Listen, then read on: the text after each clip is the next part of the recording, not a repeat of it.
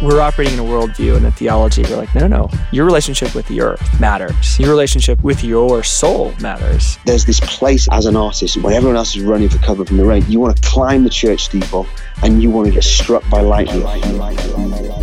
At the end of the day, you don't get a medal for being in pain and not taking anything. All you do is hurt everyone around you. John kind of thinks for a moment and he goes, This is the thing that I would want every young man to know. Hola amigos, bienvenido al Ansons Podcast. Soy Blaine y estoy aquí con mi hermano Sam. And this is where I kick in the, uh, the English translation here. This is the Ansons Podcast, uh, where it is our mission to talk about the millennial world and the millennial self. We're still working on that tagline, but let us know what you think. If it's positive, if it's negative, just keep it yourself.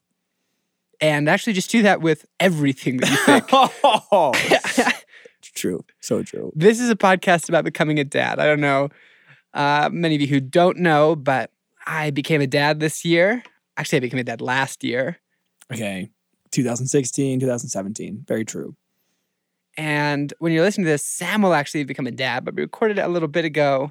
Yeah, actually, Susie and I were in the midst of a pregnancy and a miscarriage. Um, we actually had a miscarriage earlier in 2016, uh, which I wrote about. And then we are currently expecting our uh, first or second, depending on uh, whether you want to look at it. And so it was a really interesting space for us to enter in the conversation, for me to enter in, and then very interesting for Blaine, who had just had his first, and uh, some really some good, raw, terrified young dad stuff. So even if you're not a dad, don't skip this one because really becoming a dad is like a very distilled version of being a man. And the core tensions in this one, I think you're going to find are applicable to whatever stage of life you happen to be in. This is Sam sitting here in the studio. And Blaine here too. Blaine, you you have a daughter. You have just entered the world of being a father. You are a dad. oh my gosh, where do you, where do you go with that? How has that been? the first thing is it's been awesome. I think most young dads would say that because you have those idyllic moments where, oh my goodness, all of a sudden uh, I- you have a daughter who loves to sleep on your chest in the afternoon and who every day is becoming more and more active, more and more responsive to what you're doing. It's been it's been incredibly fun. I think where my thoughts have been recently is as people have asked, you know, how's it going? How's it going having a daughter? I, I tell them it's going great, which is true, but the goodness of it looks so different than anything I've experienced before that it almost feels inaccurate. Like I feel like I don't have the language to describe, um, you know, this is going, this is going great because you know none of the conventional measurements where I'd, with which I'd think about my relationships work. Right, you can't just say it's good and have that be the same good that you know a coffee date with a friend would be. Well, exactly. And, you know, when someone would ask me about my day before having a daughter, like, uh, there was something that was kind of like fundamentally related to my own vocation and to my calling into marriage, where I'm like, oh man, it was a great day. Like, I went on this incredible bike ride. It was three hours long. We really pushed ourselves. Like, you know, uh, that's such a space of intimacy with God for me. And I just loved it. Like, it was a richly physical day. Whereas, like, at this point, someone's like, How was your day? I'm like, It was super good. Um, when I got home from work, I took over on caring for Ailish, who, you know, loves to walk around facing outward, but isn't big enough to fit in her carrier yet. So it's a lot of uh it's a lot of upper arm exercise. She loves to move around the house. And yeah, so I kind of walked around singing Christmas carols to her for four hours and then we um, kind of fell into bed. To be fair, you are, don't have the world's most advanced six week old who's able to walk around the house by herself.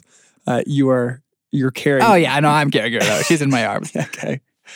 But um, it's interesting because I'm thinking about it a lot on this week, and I think that the primary difference that I would notice about uh, kind of what it feels like to be doing well right now, there are two things uh, that really come to mind.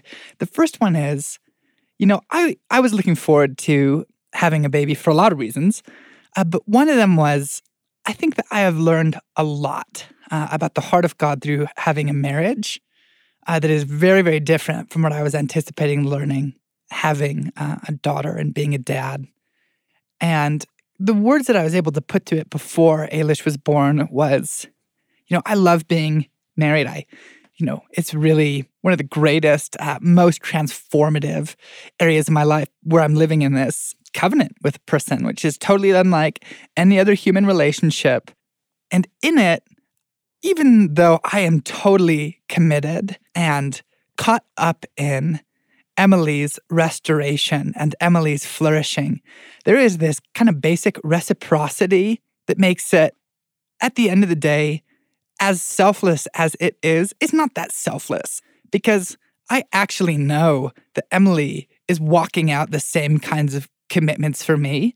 Uh, and there's something about that she's also a participant in my flourishing, my restoration that makes a marriage really, you know, back and forth. And it's not an exchange and that never happens in the day to day of, you know, you're doing this much for me. Like obviously none of that's on the table. And it's a lot more human. It, it, it can sound like you guys are just both doing phenomenal jobs of restoratively interacting with Just each kind other. of monks, yeah, living like, together. Man, every single word we say, every action is just actually unfolding more of God's goodness for the other person.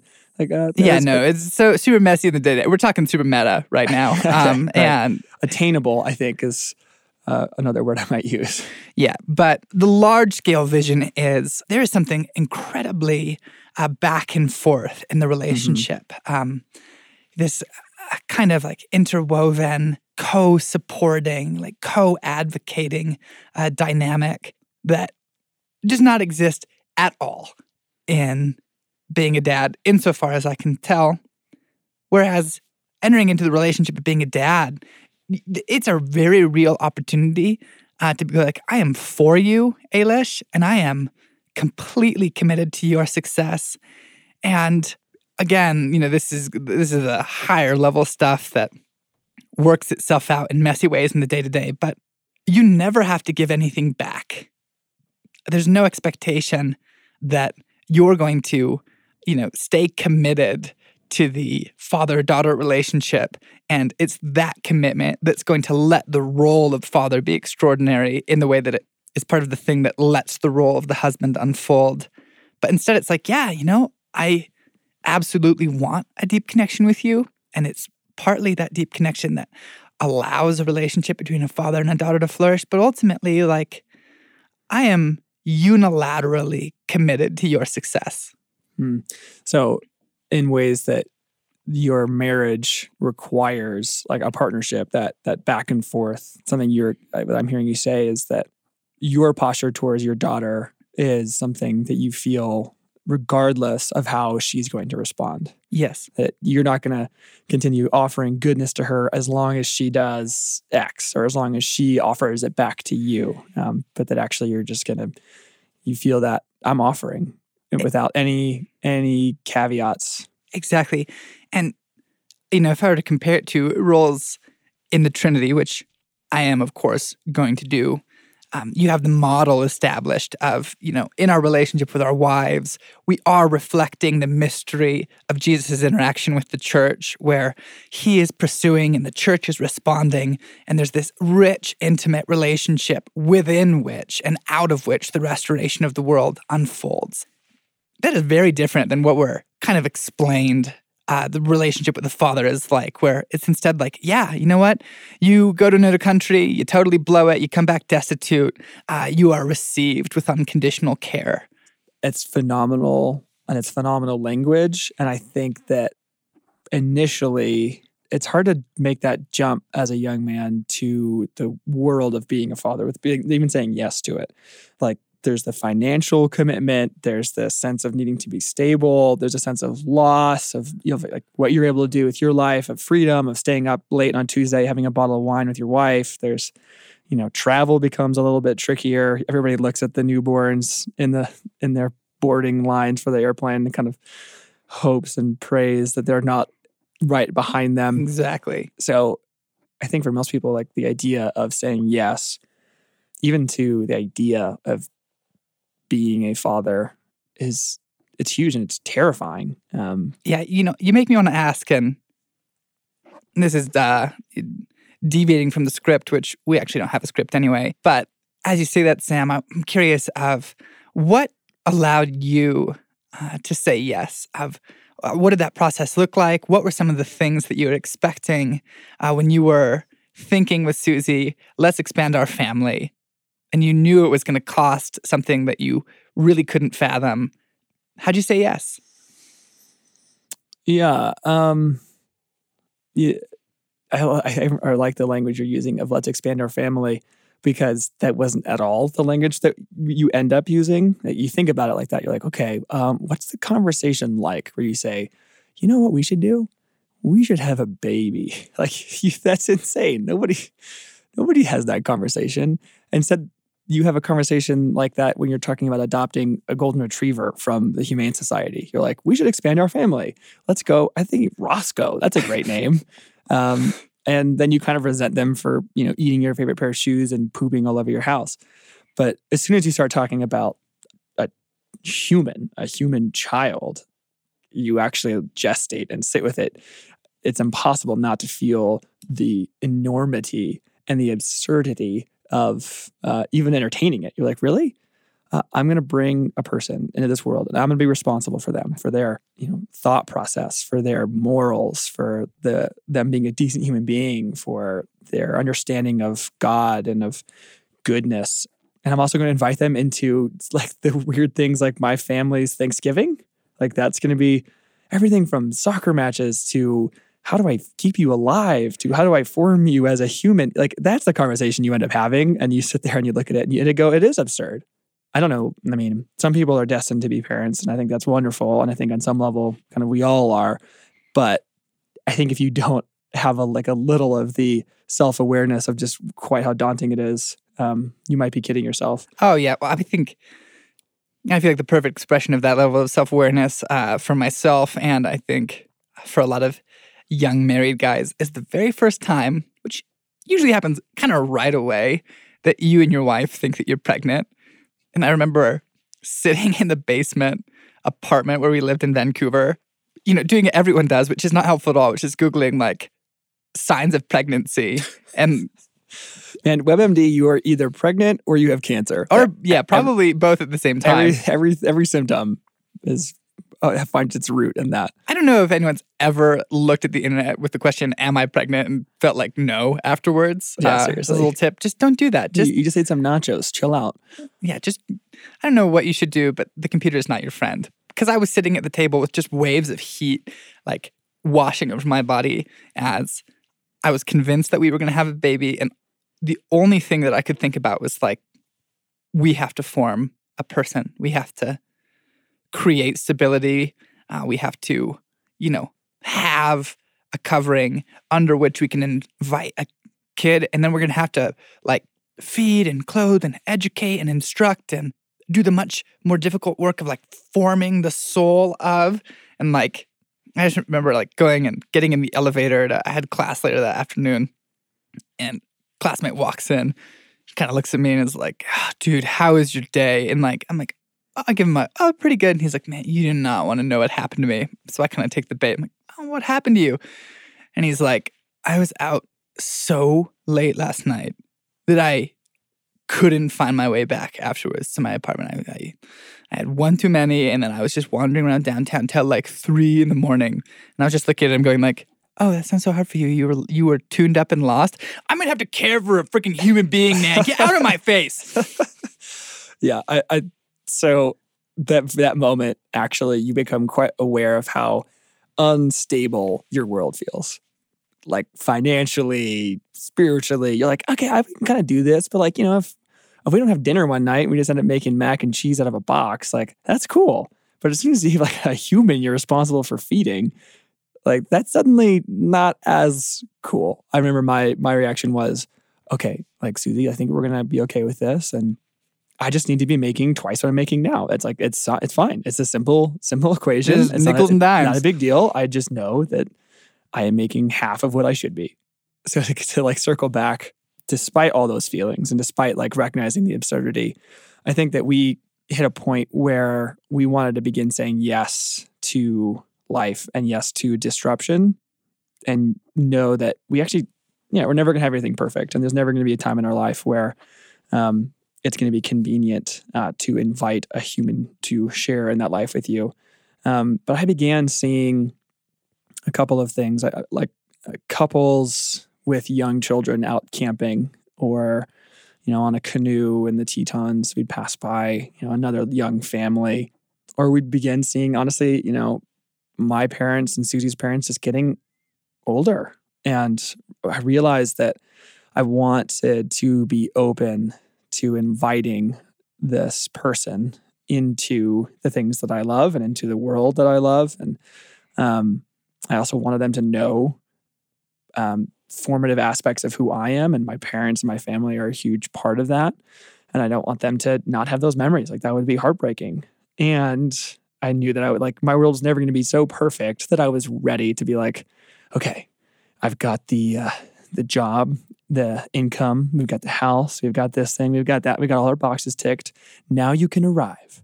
And just want to be like, no, I'm I'm okay with the fact that we don't have all those like ducks in a row and actually once we say yes and we actually get pregnant the just how not in a row you are kind of comes to the forefront you just make me think of that really key piece especially for em and i as she was saying more and more and like working through she's like i know i'm called to be a mom and i'm called to give my life away. And i know i was responding to that for like a a good year before we even like really began to look at like when are we going to do this but i really had in my mind the for a long time you get ready and then you do this and your readiness is all of the external elements it's my job's in a good place our kingdom's in a good place my car is reasonably reliable my income is stable like we have a thing now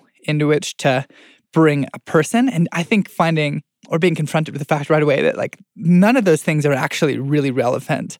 Uh, none of those things are the things that make you ready hmm. uh, to say yes to having a child. There's actually this whole other element, which is you know the relationship of the mother and father, and then the relationship of the marriage to God, and that it is actually the relationship between like you and your wife and Jesus that constitutes the stability or uh, the right environment where you can say, yes, let's do this. I want to be careful to not be handing out like the here is the uh, the questionnaire for or if you are for you to find out if you are ready to have a child. Um, if you've got these things in a row and if you can answer these questions, then you're good. And here's essentially your your path to walk because that's a little bit unique and also that's not what we're after. There's more of like the young man to young man stepping into the world of being a father. These are things that we've come to recognize that matter. And yes, it feels like if you are not doing well, uh, you know, of a home, you're feeling very transient. Like that would be very difficult to invite a child into. But more than that, you know, how is your marriage and how is your relationship to God and how like are you stewarding your own heart and a little bit of those ideas of like you can't you can't be this man with a flick of a switch. You know, you've got to have been practicing a lot of these things because they're going to be put to the test. Like I'm I'm horrified of the idea that I might, you know, of not of the idea, but of when I might mess it up. Of just that like mm-hmm. um I feel like I'm a decent person, but I'm afraid of that one moment because I know all it does take is that moment of exhaustion or that moment where I just speak out of frustration. Um, and I also want to have grace for myself in it. But those are some things that are evoking in me more outside of just like the my heart for you is good, little one. I don't know who you are yet, but I want to know who you are. And I want to invite you into this world. And I want you to know that it has a story that you get invited into. And actually, all of the great stories care about lineage. And you have this like this story that you do not exist on your own. Your story didn't just come out of nowhere and i get to kind of share that with you. It's really only in the modern comic books that we love the idea of the orphan and their story.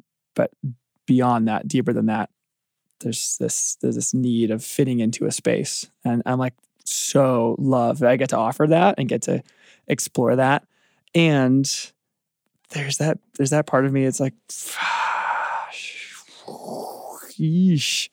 Oh man, you just make me think of it really does feel like being invited on a wilderness expedition into the backcountry, going down a uncharted river in Alaska, where kind of all of a sudden you realize uh, that your your basic skills uh, need to increase exponentially, probably impossibly. Like, man, I, man, I need to know how to read a map. I need to know how to fish for wild salmon. I don't know. I need to know like I just need to know how to do this. And I felt, you know, something similar when I was like going to enter a marriage, which, you know, it wasn't really like, man, I need to know how to relate to a woman. I need to know all the things in a row. But it was like, man, I need to know a lot about my own soul. And I need to know how to mature. And I need to know, like, what does it look like to conduct myself relationally for the rest of my life with this person? And then the same thing with like, okay, a child is coming. I need to know how am I going to intentionally cultivate the maturation of my soul into a person of virtue? Because when I'm suddenly faced with that question of like, okay, so uh, you've had an exhausting day, family's requiring a lot from you. Like, what do you do? What does it look like? And I think, I know that in an abstract way, like patience and selflessness and rootedness and the resources of the kingdom are all important categories, but what am I actually going to do? Those questions become so much more uh, vital when the heart of another person is at stake. Hmm. Yeah, your metaphor has actually made me think of what what the experience feels like looking into it. That those wilderness uh, metaphors, it's not this thing like a race uh, in, high school where you kind of get to just grit your teeth and give it 100% for for 30 seconds or for 4 minutes it's like it's you're in the wilderness and it's almost like that survival i need to be on and if i'm not on people could get hurt except that it's not just a wilderness trip it's every day forever this is your life you're, you're, you're on in a different capacity that is going to be very exhausting if it's just you and it's just gritting your teeth.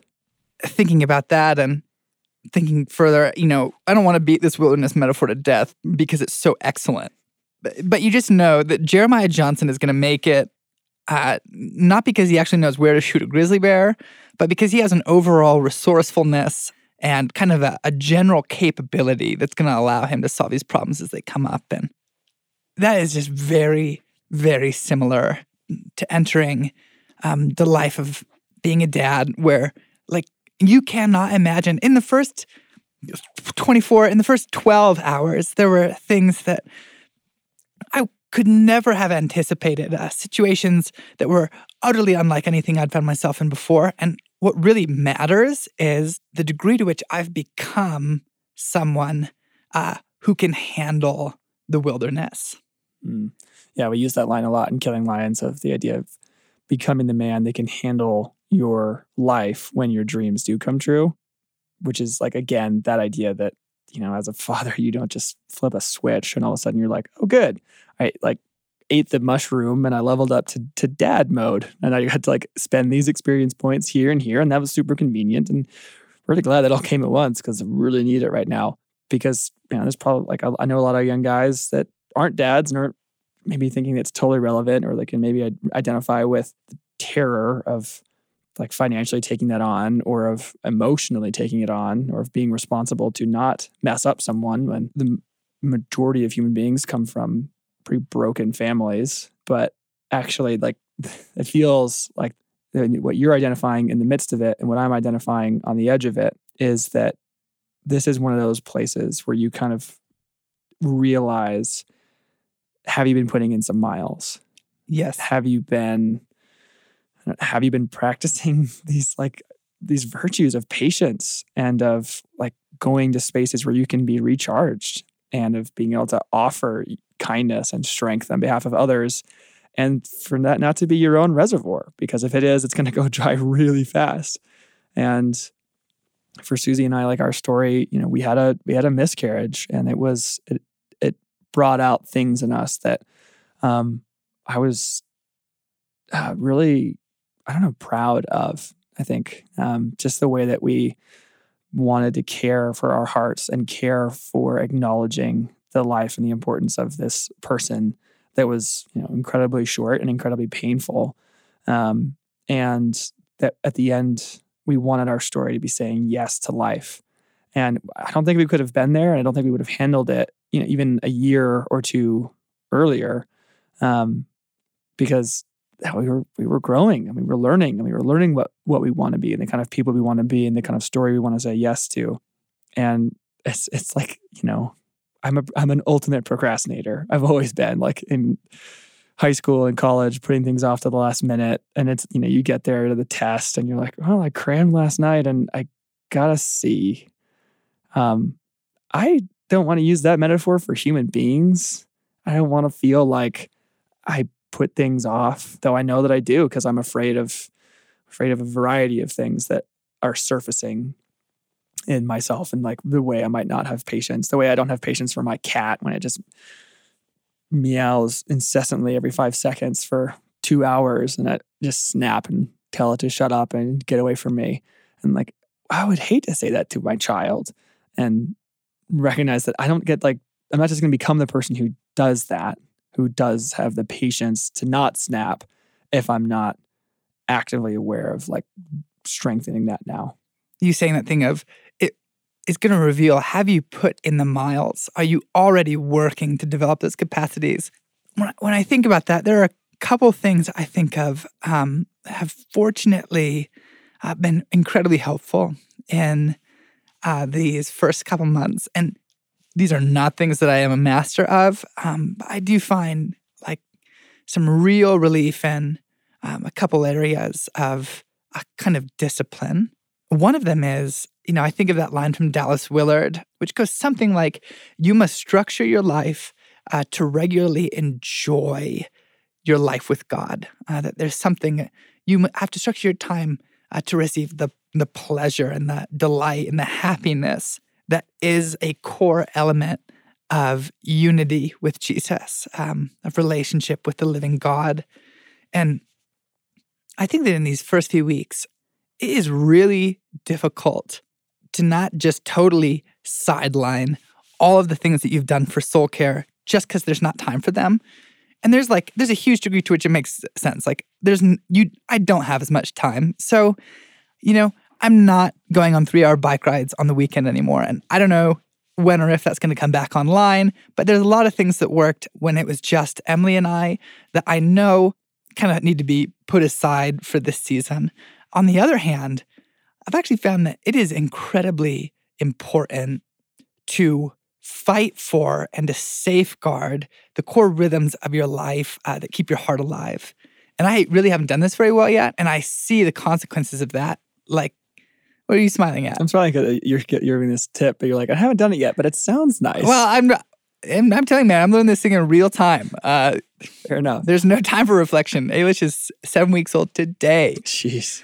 But I think you know, one of those core places is one, where uh, am I getting my intimacy with God? Like, where am I prioritizing, giving absolute top significance to times for me and Jesus to be in relationship with one another? Like, where's that walk? Where's that bike ride?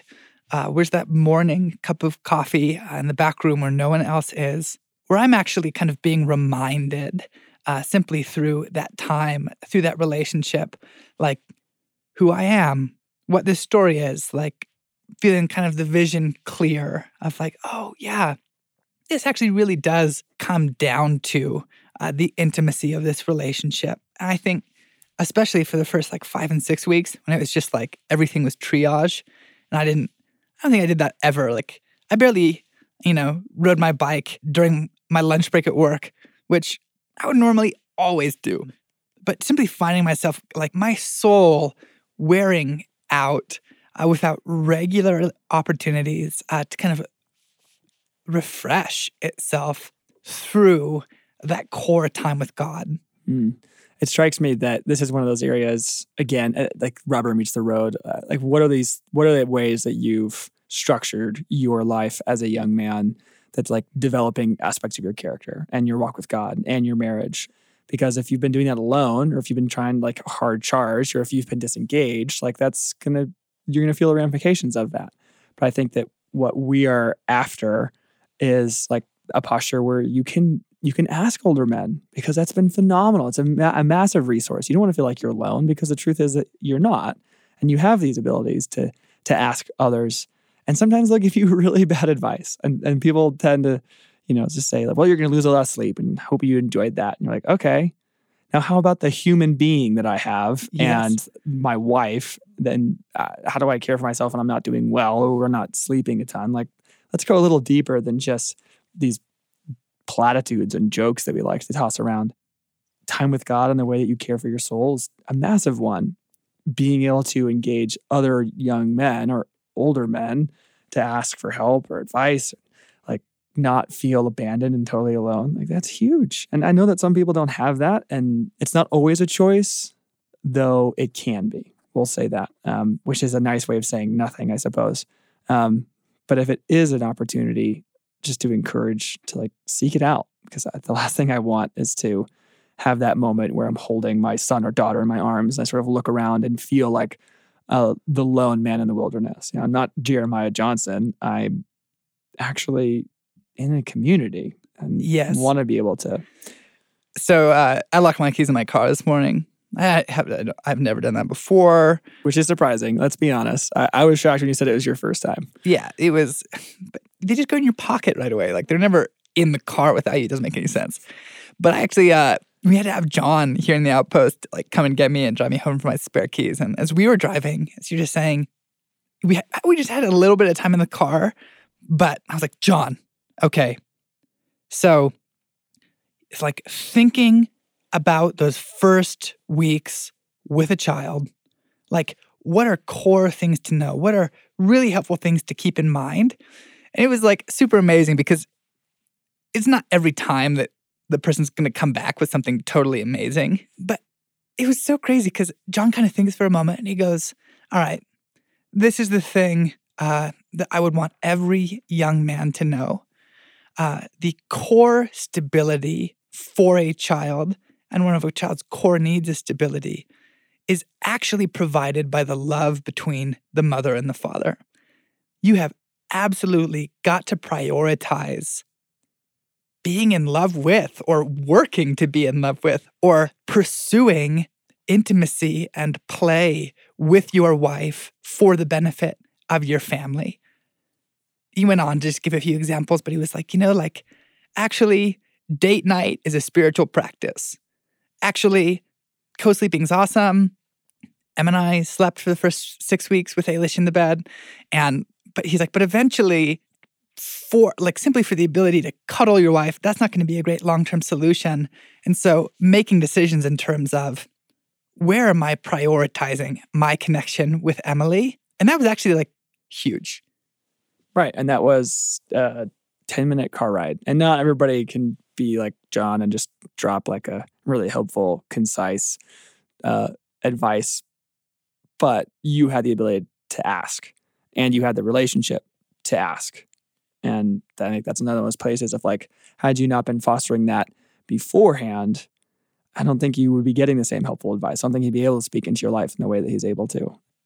As a thing that can be fostered for, beforehand, I was struck by how John's advice could it was itself something that can absolutely be worked on um, at any point in your relationship as putting in the miles for when you do step into those identities and those roles as mother and father. We're like, hey, great, like you have a young marriage.